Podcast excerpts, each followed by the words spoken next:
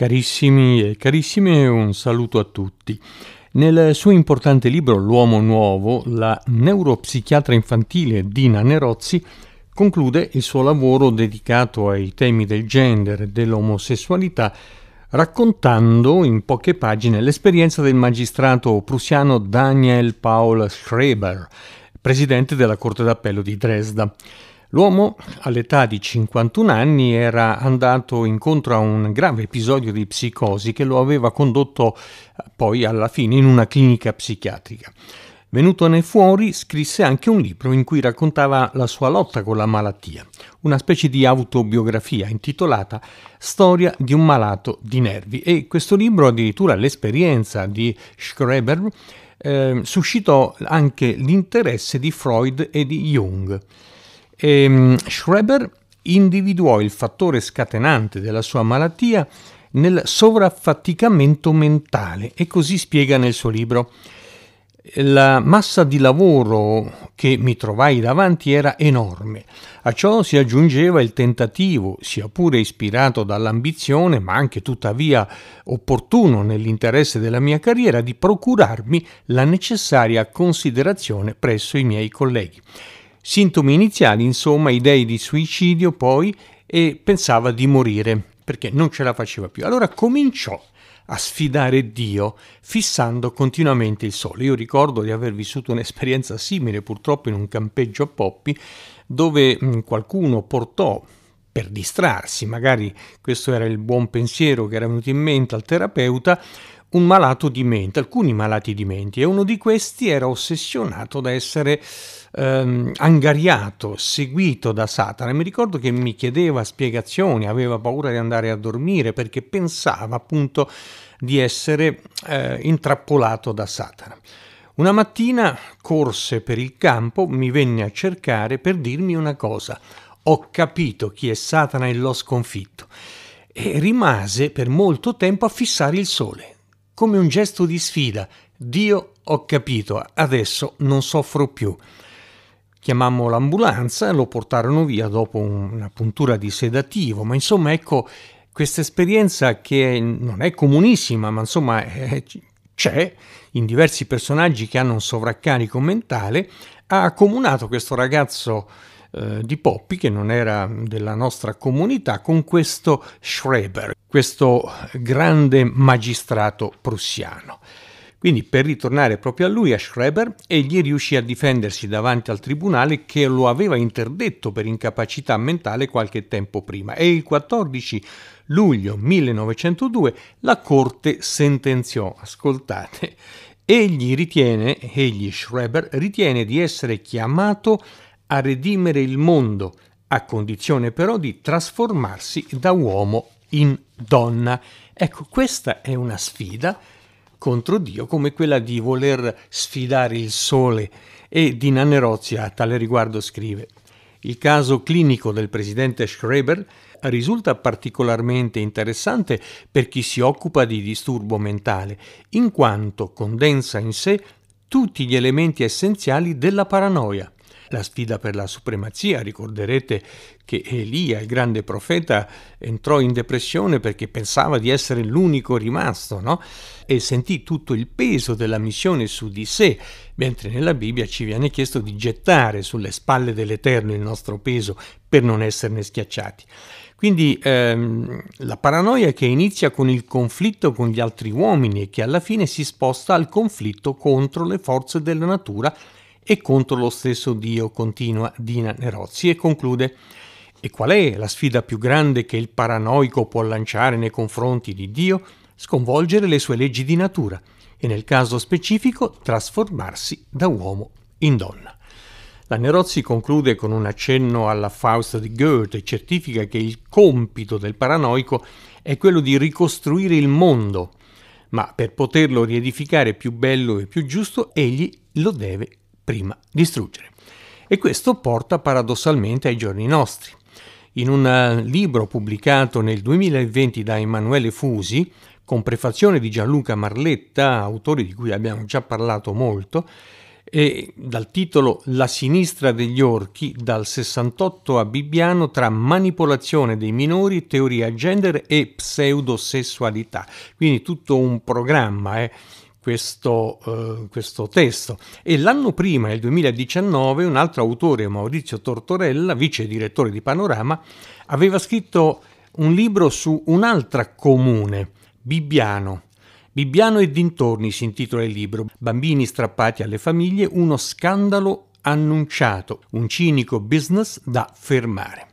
Il libro di Tortorella è stato scritto insieme a Caterina Guarnieri, che è l'autrice di Rapita dalla giustizia, racconta in questo libro la vera storia di Angela Lucanto, che per colpa di un assurdo errore giudiziario è stata strappata alla famiglia per 11 anni.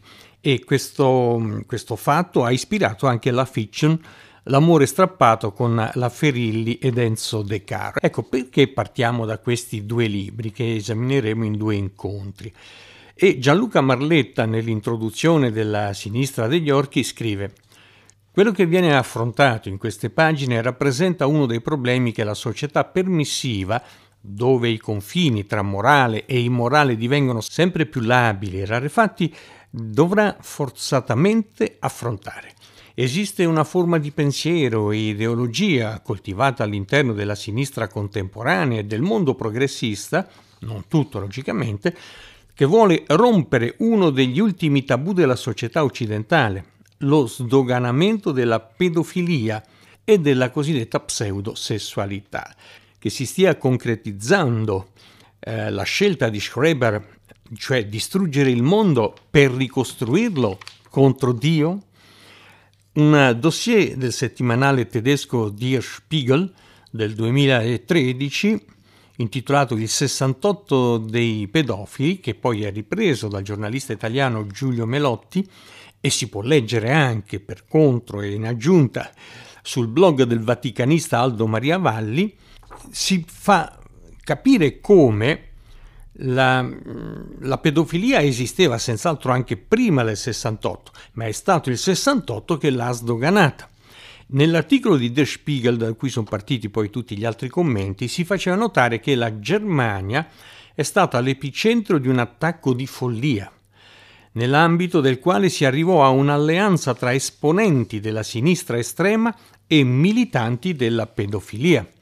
Ancora la mm, terapeuta Melotti scrive Ce ne siamo dimenticati anche perché i padroni del vapore, ben inseriti nelle redazioni dei giornali, hanno fatto di tutto per cancellare quelle tracce. Ma all'epoca la stampa gay e di sinistra arrivarono a giustificare la pedofilia, chiedendo la depenalizzazione, se non addirittura la legalizzazione del sesso con i bambini. Ecco, il concetto per esempio di educazione venne ritenuto autoritario e non soltanto nel 68. E nel numero 17 della rivista Koshbush del 1969 si leggeva un articolo intitolato Educare i bambini nella comune e si faceva riferimento a una comune di Berlino dove erano andati a vivere tre donne, quattro uomini e due bambini e si prediligeva in quella comune l'esperienza sessuale con i bambini, veniva proposta, sdoganata. Anche in una prestigiosa scuola legata all'UNESCO ci furono abusi sessuali tra gli anni 70 e 80. E questa scuola era nota per il metodo pedagogico basato sul libero sviluppo di ogni allievo, no? E venne sostenuta questa scuola dall'intero pantheon della cultura parigina della seconda metà del Novecento, tra cui Jean-Paul Sartre e sua moglie Simone de Beauvoir. Jean-Claude Guillebeau scrisse sul Nouvel Observateur, sul tema degli anni 70 e la pedofilia, questi idioti esaltavano il permissivismo e l'avventura pedofila. Successivamente il simbolo della sinistra, in ambito dei quotidiani Libération, definiva la pedofilia una cultura volta a spezzare la tirannia borghese che fa dell'amante dei bambini un mostro da leggenda. 1979. Si diceva colui che ama i bambini non è un mostro. Togliamoci queste idee dalla mente. E sempre su Libération si tessevano le lodi sperticate di Jacques Duguay, è un pedofilo condannato per sodomia e lo stesso Duguay spiegava un bambino che ama un adulto sa benissimo che non può ancora dare, capisce e accetta di ricevere, è un atto d'amore. E anche Michel Foucault, uno dei leader della sinistra mm, intellettuale, sosteneva che il bambino è un seduttore che cerca il rapporto sessuale con l'adulto. Ora, cosa c'entra Bibbiano e Forteto con tutto questo retroterra culturale degli anni 70 e 80? Scrive Emanuele Fusi, che ha scritto il libro sul Forteto. Quella del Forteto è una delle più allucinanti vicende italiane. Per decenni tra le colline del Mugello si è consumata una storia di orrori, abusi, violenze sulla pelle di ragazzi e bambini, sotto gli occhi distratti delle istituzioni. Il Forteto di fatto è l'incarnazione di una folle sperimentazione sociale nata alla fine degli anni 70 nel pieno della tempesta della contestazione ideologica, l'autorità della liberazione sessuale e delle prime teorie gender. Ecco che cosa lega i nostri moderni Forteto e Bibbiano agli anni 70 lo vedremo più avanti. Ora, il Forteto era una comunità agricola nel, nel comune di Vicchio che è nata nel 1977 da uh, Rodolfo Fiesoli e Luigi Goffredi e sotto lo slogan i figli non sono nostri. Ecco, e questa è una cultura sessantottina degli anni 70. Quindi si tentava in questa comune, chiamata il Forteto in Toscana, di sviluppare il concetto di famiglia funzionale e una filosofia legata all'educazione dei minori e agli affidi, sviluppandola in opposizione al concetto corrente di famiglia. Anche qui si scardina l'idea della famiglia, no? E uno dei testimoni che è passato per il Forteto eh, confessa quanto segue su un articolo scritto da Mario Neri per il Tirreno il 9 marzo del 2014, quindi abbastanza vicino a noi. Questo testimone oculare dice i minori erano solo nominalmente affidati dal Tribunale dei minori a una coppia che è tale solo sulla carta. Nel caso in cui arrivino fratelli vengono subito divisi e i loro rapporti disapprovati. Quando venivano gli assistenti sociali bisognava fare finta che tutto fosse perfetto. Si andava negli appartamenti dove c'erano le foto di noi insieme con la coppia affidataria, quindi tutti felici. Bene, il 29 novembre 1978 Fiesoli e Goffredi vengono denunciati grazie a diverse accuse, arrestati per abusi sessuali e atti osceni. Poi vennero scarcerati il 1 giugno del 1979, quindi qualche mese dopo. Il 6 ottobre 1981 si giunge al processo e i due millantarono di essere addirittura dei medici e psicologi prima e dopo il processo. Fiesoli venne condannato a tre anni, Goffredi a un anno e nove mesi. Poi ancora, il 19 maggio 1982, vennero assolti per insufficienza di prove. Questa sentenza viene ribaltata in appello di nuovo e alla Cassazione il 15 febbraio 1984 viene invece annullata l'assoluzione per difetto di motivazione. E finalmente arriviamo al gennaio 1985 con una sentenza di secondo grado che condanna Fiesoli a due anni per atti di libidine violenta, corruzione di minorenne e maltrattamenti e a dieci mesi viene condannato Goffredi. Dunque ci si chiede qualunque sia la condanna ricevuta da questi due, ma voi dareste in affido a queste due persone i vostri figli? Eh, insomma, io credo che ci si debba pensare. Ma la storia continuò. Nonostante la sentenza definitiva di condanna, il Tribunale dei minori, guidato a quel tempo da Giampaolo Meucci, affidò un bambino affetto da sindrome di Down a questa comunità, cioè a due delinquenti condannati per maltrattamenti sessuali, un, un Tribunale dei minori dà in affido a queste due persone un altro personaggio che ha problemi gravi, affetto da Down, un ragazzo. Quindi vennero fatti altri affidi e qui qualcuno dice le autorità erano cieche o non volevano vedere. Tutti sapevano che i meccanismi di affidamento erano irregolari, però nessuno controllava. Tanto che nel 2000 si attivò addirittura la Corte europea dei diritti dell'uomo che condannò, condannò lo Stato italiano per le gravi anomalie riscontrate nelle procedure di affidamento al Forteto. Finalmente perfino l'Europa ha detto ma che state facendo in Italia? Magistratura cieca? Bene, gli orchi del Forteto, come qualcuno li ha chiamati, avevano fatto credere che la loro fosse una comunità che ricalcava addirittura quella di Don Milani, insomma, ecco una bellissima comunità eh, nel periodo della guerra, sempre in Toscana, a Barbiana. Eh, infatti proprio un ex allievo di Don Milani, che aveva creduto alla comunità del Forteto, Edoardo Martinelli, sindacalista e socio fondatore di questa comunità, quella del Forteto, nel febbraio 2014 depose al processo. Era fuggito dal Forteto nel 1978 ai tempi della prima inchiesta. Perché era fuggito?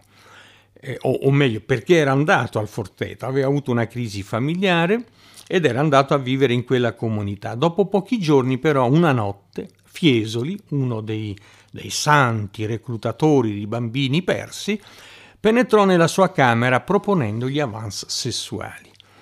Nella sentenza di primo grado emessa il 17 giugno del 2015 a Fiesole vengono finalmente dati 17 anni e 6 mesi di reclusione. E la sentenza, quindi la potete leggere tutti, parla di un'esperienza drammatica per molti aspetti criminale e di un martellante sistematico lavaggio del cervello. Altro che il recupero di giovani disadattati. I disadattati erano proprio gli insegnanti, i terapeuti che poi non erano neppure terapeuti. Il 15 gennaio 2013, prima della sentenza di condanna, la Commissione regionale d'inchiesta della Regione Toscana fece una relazione su, un, su Forteto e venne approvata all'unanimità. Ecco quanto risulta dalla mm, redazione di questa Commissione regionale d'inchiesta. È Fiesoli che detta le leggi la famiglia era una gabbia oppressiva, si diceva appunto, l'eterosessualità era osteggiata, l'omosessualità incentivata, le donne erano maiale e puttane, anche la Madonna era puttana perché non voleva far crescere Gesù. I ragazzi che mostravano desiderio per l'altro sesso erano finocchi e le ragazze lesbiche. Chi si ribella o si oppone subisce le punizioni tirate di capelli, botte con il mattarello, zoccolate, oppure si veniva rinchiusi nella cella frigorifero. Ecco, questa è una commissione d'inchiesta che ha scoperto quante porcate si facevano in questa comunità di recupero, fiore all'occhiello della sinistra italiana. E qui non voglio fare un discorso politico, io sono apartitico, ma mi interesso di politica perché amo la polis, la città, questa gente, la polis, la città l'umanità non la amava eh, assolutamente, laici e politici, che fossero di destra o di sinistra non ha importanza. In questo caso era il fiore all'occhiello della sinistra. E al Forteto l'omosessualità era non solo permessa, ma addirittura incentivata, perché si diceva che era un bene l'amore omosessuale perché era il tipo di amore più puro. Ancora Emanuele Fusi dice la comunità del Forteto era un fiore all'occhiello delle cooperative rosse toscane e una tappa obbligata di tutti i leader della sinistra italiana, sia locali che nazionali, nelle varie campagne elettorali, da Massimo D'Alema a Pierluigi Bersani fino ad arrivare a Matteo Renzi. Il denaro pubblico affluiva a fiumi perché venissero organizzati cicli didattici per scuole e educatori. Quindi un condannato per abuso di minori che insegna ad altri come educare i minori, proprio il massimo della demenza. Goffrede e Fiesoli vennero invitati a convegni istituzionali, scrissero dei libri per importanti case editrici e lo stesso Matteo Renzi il 12 novembre del 2011, una settimana prima dell'ennesimo arresto, quindi già si sapeva che Fiesoli aveva grossi problemi con la giustizia, Matteo Renzi invita Fiesoli al Salone dei 500 a Palazzo Vecchio a parlare, ascoltate, come educatore contro la violenza e il bullismo nelle scuole e Renzi interviene più volte in quella occasione.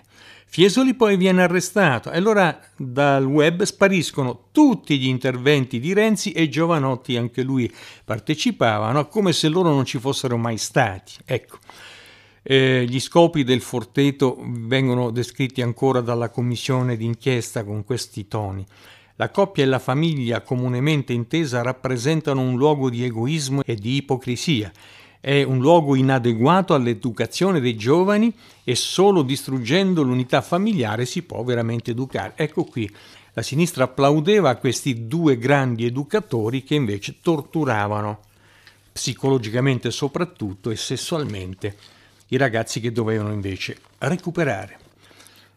Ancora Emanuele Fusi scrive nel suo libro, per arrivare a ciò quindi si rende necessario distruggere, quindi per educare i bambini a rovinare la famiglia tradizionale per farne una nuova, arcobaleno, omosessuale, quindi per arrivare a ciò si rende necessario distruggere l'idea che i rapporti eterosessuali siano migliori e necessari per perpetuare una specie e una stirpe, esaltando così l'amore omosessuale e il concetto che esistono più modelli di famiglia, compresa quella gay.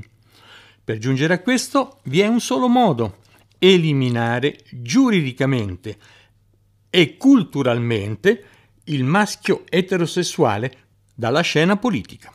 Come? Iniziando a educare i bambini all'idea che l'omosessualità sia una cosa normale.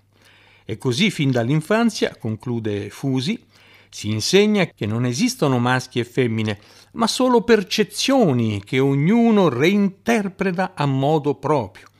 Ecco servita, in men che non si dica, la folle struttura dell'ideologia gender. La seconda esperienza è quella appunto di Bibbiano e Maurizio Tortorella, nel suo libro Bibbiano e dintorni, scrive che il 6 ottobre 2016 il ministro di Grazia e Giustizia Andrea Orlando spediva una lunga direttiva al capo dipartimento della giustizia minorile di comunità. Bisognava aprire la scatola nera dei servizi sociali e delle case famiglia. E allora cosa è successo? Lo riporta Maurizio Tortorella nel suo libro. Orlando chiedeva un costante controllo sulle assegnazioni dei minori nelle comunità Voleva sapere come venissero scelti e come lavorassero decine di migliaia di psicologi, di educatori e di esperti del ramo, pagati dagli enti locali e dai tribunali dei minori per occuparsi dei bambini e dei ragazzi più sfortunati d'Italia. Quindi una moltitudine di giovanissimi allontanati da padri e madri per essere rinchiusi nelle comunità. E quindi andando verso la conclusione, e riapriremo il discorso di Bibbiano nel prossimo incontro, di quella indagine non si è saputo più nulla, l'indagine del ministro Orlando. Non si è mai più saputo nulla. E quasi tre anni dopo, il 27 giugno del 2019, una risposta autorevole è arrivata dall'inchiesta Angeli e Demoni, vi ricorderete questa inchiesta così denominata. Indagini, intercettazioni e verifiche documentali sconvolsero la Val d'Enza, quella valle dove c'erano quei 7-8 comuni eh, messi in rete e che ricevevano gli affidi, cioè bambini che come vedremo anche lì venivano educati a porcherie, a porcherie e letteralmente si scoprì che il vero inferno era in terra, era anche lì a Bibbiano oltre che al Forteto. Forse un monito evangelico che racchiude l'orrore di Bibbiano è scritto proprio nella prima pagina, quella che precede addirittura l'introduzione del libro di Maurizio Tortorella, e si cita, e io concludo qui con questa frase, Matteo capitolo 18 versetto 6. A chi scandalizzerà uno solo di questi piccoli, sarebbe meglio che venisse appesa al collo una macina da mulino e fosse gettato nel profondo del mare. Quanti scandali a Forteto e a Bibbiano. Quanti si sono gettati in fondo al mare? Ebbene, non solo non si sono gettati, ma sono stati salvati dalla politica e dalla magistratura spesso. Ma non tutta la magistratura era consenziente, come avete visto invece c'è una parte di magistratura che ha fatto il suo lavoro, ha indagato e sono venute fuori queste porcherie spacciate per educazione e spacciate per filosofia gender. O forse è la filosofia gender che si spaccia per educazione nuova mentre racchiude in sé cose molto pericolose che vedremo insieme nel prossimo incontro.